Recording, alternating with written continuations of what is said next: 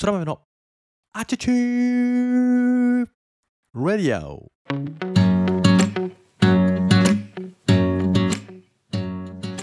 皆さんおはようございます。本日は2022年は9月の23日の金曜日、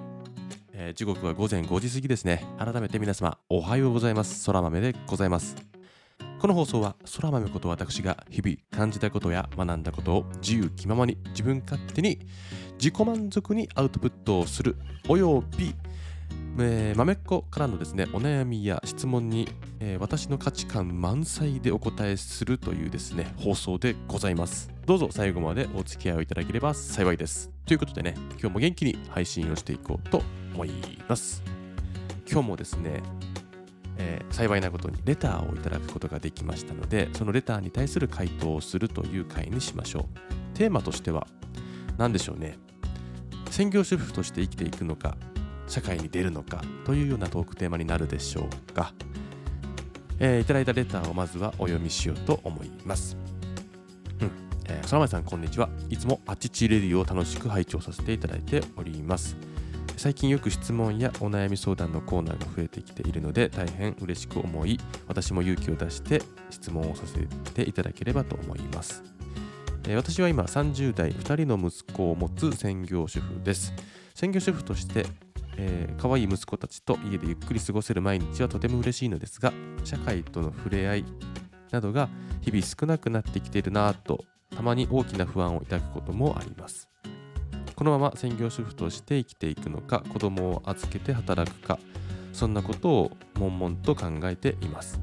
漠然とした悩みなのですが空豆さんにアドバイスをいただけたらと思いまとまりもしない悩みを吐露してしまいました。もしよろしければアドバイスお願いいたします。ということでございました。えーっとなかなか珍しいというか専業主婦の方からいただけるというね嬉しいことなんですけどもえー難しい質問ですねなぜなら私は専業主婦ではないからっていう感じなんですが、まあ、今日もですねせっかくなので私の価値観というか感覚で好きに好き勝手、えーこのお悩みに対して答えていこうと思います。うんまあ、結論としてはうーんどうでしょう本当のあなたはどうしたいと思ってるんですかっていう感じですかね。これね僕もよくやるんですけど本当のお前はどうしたいっていうですね自問自答をする ことが結構あるんですよ。本当のお前はどうしたいんだ？お前はどうしたいっていうのを自分に聞くっていうことをするんですよね。で悩みを持つことっていうのは僕は素晴らしいことだと思っていて何か変化をしたいというか変わりたいという前兆でもあるかなと思ってているんですよね。きっとえーちょっとこの匿名の方なんですけども専業主婦という毎日に幸せは感じているというのも事実だと思うんですけど何か変化をしたいというか、えーその兆しがあるんじゃないかなって勝手に予想しています。うん、でまあこういうねことを抱い気持ちを抱いて、まあ、ご主人に相談されてるかどうかもまだ分かんないんですけど、まあ、僕が旦那というか、えーの立場だったらこういうふうに言うと思うんですよね。でどうしたい？みたいな。やりたいのかやりたくないのかどっちなんだと、えーいう感じですね。で、うーん、なんだろうな、やっぱ子供を育てなきゃいけないだとか、えー世間の目だとか、いろいろあると思うんですけど、そういうのを一回取っ払って、一個人として、一女性として、どう生きていきたいのかとか、そっちの価値観に振り切るというか大事にした方が僕はいいかなと思っています。子育てなんてまあ2人ですればいいですしあのどっちかだけがやらなきゃいけないものではなくて分担すればいいと思いますしまあ旦那さんがねガチガチのサラリーマンとかでなかなか時間が取れないっていうことであればもちろん奥様の方のね負担が担という言い方も良くないですけど家事分担育児分担っていうのが大きくなるかもしれないけど、まあその中でもできることは多いと思うんですね。でなんとなく気持ちはわかるんですよねその社会との触れ合いがなくなるっていうか取り残されたような感覚になるっていう漠然とした不安が多分あるんじゃないかなと思っているんですね。これ僕も実は経験していて、というのが無職になった7ヶ月ですね。やっぱり働くっていうのはある意味楽ちんなんですよね感覚的に。すごくなんだろう抽象的なんですけど。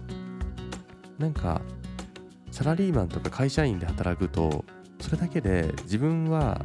自分の存在を認められるというか働いていることで社会に貢献しているみたいな薄っぺらい感情があるわけですよ。薄っぺらいなんて言ったら失礼なんですけど。でも働かなくなるとなんか突如として関わる人とも関わる人も少なくなるし取り残されているような自分の価値を見つけることが結構難しい環境になると思うんですね。でもそういうことから不安になると思うんですよね。だからまあないものねだりの部分もあると思うんですけど子供と一緒にいる時間は幸せだけど子供としか触れ合わないとか家族としか触れ合わないことによって社会の波というか時代の波というか、えー、取り残されてしまっているんじゃないかという不安、うん、があるがゆえにこういろいろ考えてるのかなっていう部分も感じられますねなんか、うん、どれも正解だと思っているんですけど感情的には。まあ結論としてはどうしたいんですかっていうところですね一番は。なんかいやだって子供を私が見なきゃいけないからとか、えー、そういうのは一旦抜きにしてフラットにしてお前はどうしたいんだっていうことですかね。うん。これに尽きる。まあ僕のおすすめはうんまあ、何か働くことだけじゃなくても今コミュニティ形成っていうのもすごく多くなって流行っているというか SNS でいろんな人ともつながれる時代になってきているのでなんか一見ね怪しいコミュニティも多いと思います。まあね何詐欺に近いようなっていうかまあないとは思うけどさ。少なくとも僕はそういうのには所属してないけどそういうねなんか SNS で会ったこともない人とつながるのは怖いっていうようなイメージもあるかもしれませんけど僕は SNS で現に素晴らしい素敵な方々とつながることができてコミュニティ形成もできているというね経験があるのでもう絶対にね有効に活用した方がいいと思っているので、えー、何かもう完成されているというか出来上がっているコミュニティに所属する。それはもちろん自分が興味があることや好きなことで集まる人たちのコミュニティっていうのは多分探せば絶対あるのでインスタとかで探せばね。まあ、そういうのに入るかもう自分で作るかですねコミュニティは。これも全然ありだと思います。現に、まあ、僕は早起きというのをきっかけに朝活というのを始めたんですけど朝活のコミュニティというのを、えー、まあ所属、まあ、一部運営っていう形ですねをしていましたし、えー、その後にこれも一部携わったんですけど英語の勉強がしたいっていうことからえー、英語の先生と最初はマンツーマンで英会話をしていたんですけどそれもインスタで出会って素敵な女性と、えー、にお願いをしてね、えー、毎朝15分ズームつないでちょっと英語の勉強させてくださいっていうお願いからこの時間は何かこう2人だけで完結するのはもったいないよねっていうことをお互い話してそれが今 English class morning English class みたいな感じで朝の時間の英会話教室みたいな形に発展して、ある意味コミュニティが出来上がっているというものです。ちょっとその英会話も僕は今お休みして離脱してるんですけど、言い出しっぺがね、作るだけ作ってというか、もういなくなるっていうね、あのカオスな状況なんですけども、えー、まあ、そんな形で、なんかこう、作れるんですよね、コミュニティっていうか、同じ意思、思いがある、気持ちがある人って意外に探せばちゃんといるっていう感覚で、えー、何でもいいからや作るっていうわけでもないですけどそういった社会との関わり方っていうのもありだし何か働くっていう意味ではまあ何か会社に所属するっていうのは難しいかもしれないですけど、まあ、パートとかねアルバイトみたいなパートかなっていうので人間関係の構築をしてもいいと思うしそれでやるとお給料が入ってくるっていうのもいいと思うんですけど僕のあくまでも私の個人的なおすすめはもうフリーになるっていう方法です。何かに所属してっていうよりは、所属するっていうか、雇われるというよりは自分で何かをやるっていうのがめちゃくちゃ楽しいです。結局個人会っていう話になりそうなんですけど個人で活動するとおのずとねこうコミュニティっていうか社会と触れ合うことになるので僕はそれで自分の何？何て言うのかな？自己肯定感？ん？承認欲求？なんだろうな？存在価値っていうの？よくわかんないけど、そういうのは満たされているというような感じですね。全然寂しくないっていう感じです。社会に取り残されてる感じも全くないかな。今、僕はね、フリーのカメラマンになりましたけど、まあ、妻もフリーのフォトグラファーですけど、多分同じ感覚だと思います。まあ、これはね、人によってね、好き嫌いというか、向き不向きがあることなので、一概に言えませんけど、僕だったら、えー、好きなこともう今の時代好きなことを好きなだけ好きに発信すればそれが仕事になってお金稼げたり、あのー、コミュニティ作れる時代になっていると思うので現にやりたくもないことでとか好きでもない人たちと集まっていやいや仕事をするなんていう必要はもう全くなくてむしろそんなこと絶対にしちゃいけないと僕は思っていて好きなことを好きな人と好きな時に好きなだけすればいいと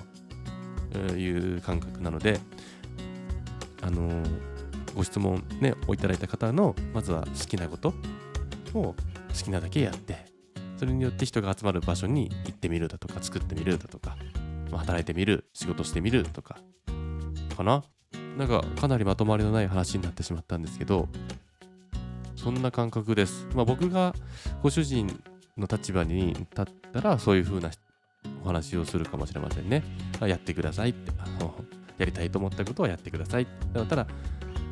ねまあ、ご主人のお仕事の状況などもあると思いますけども、まあ、基本的にはもう一度きりの人生ですからやりたいと思ったことは挑戦してくださいと。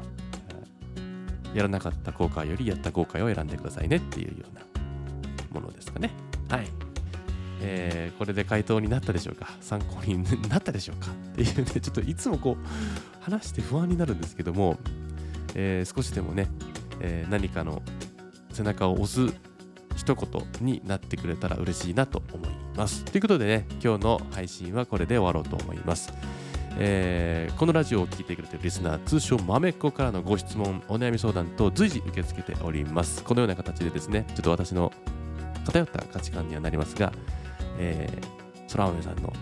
熱いメッセージをお伝えできればと思いますので、引き続きどうぞよろしくお願いいたします。ではでは今日はここまでまた明日の配信でお会いしましょう。それでは皆さん今日も最高の一日をお過ごしください。また明日。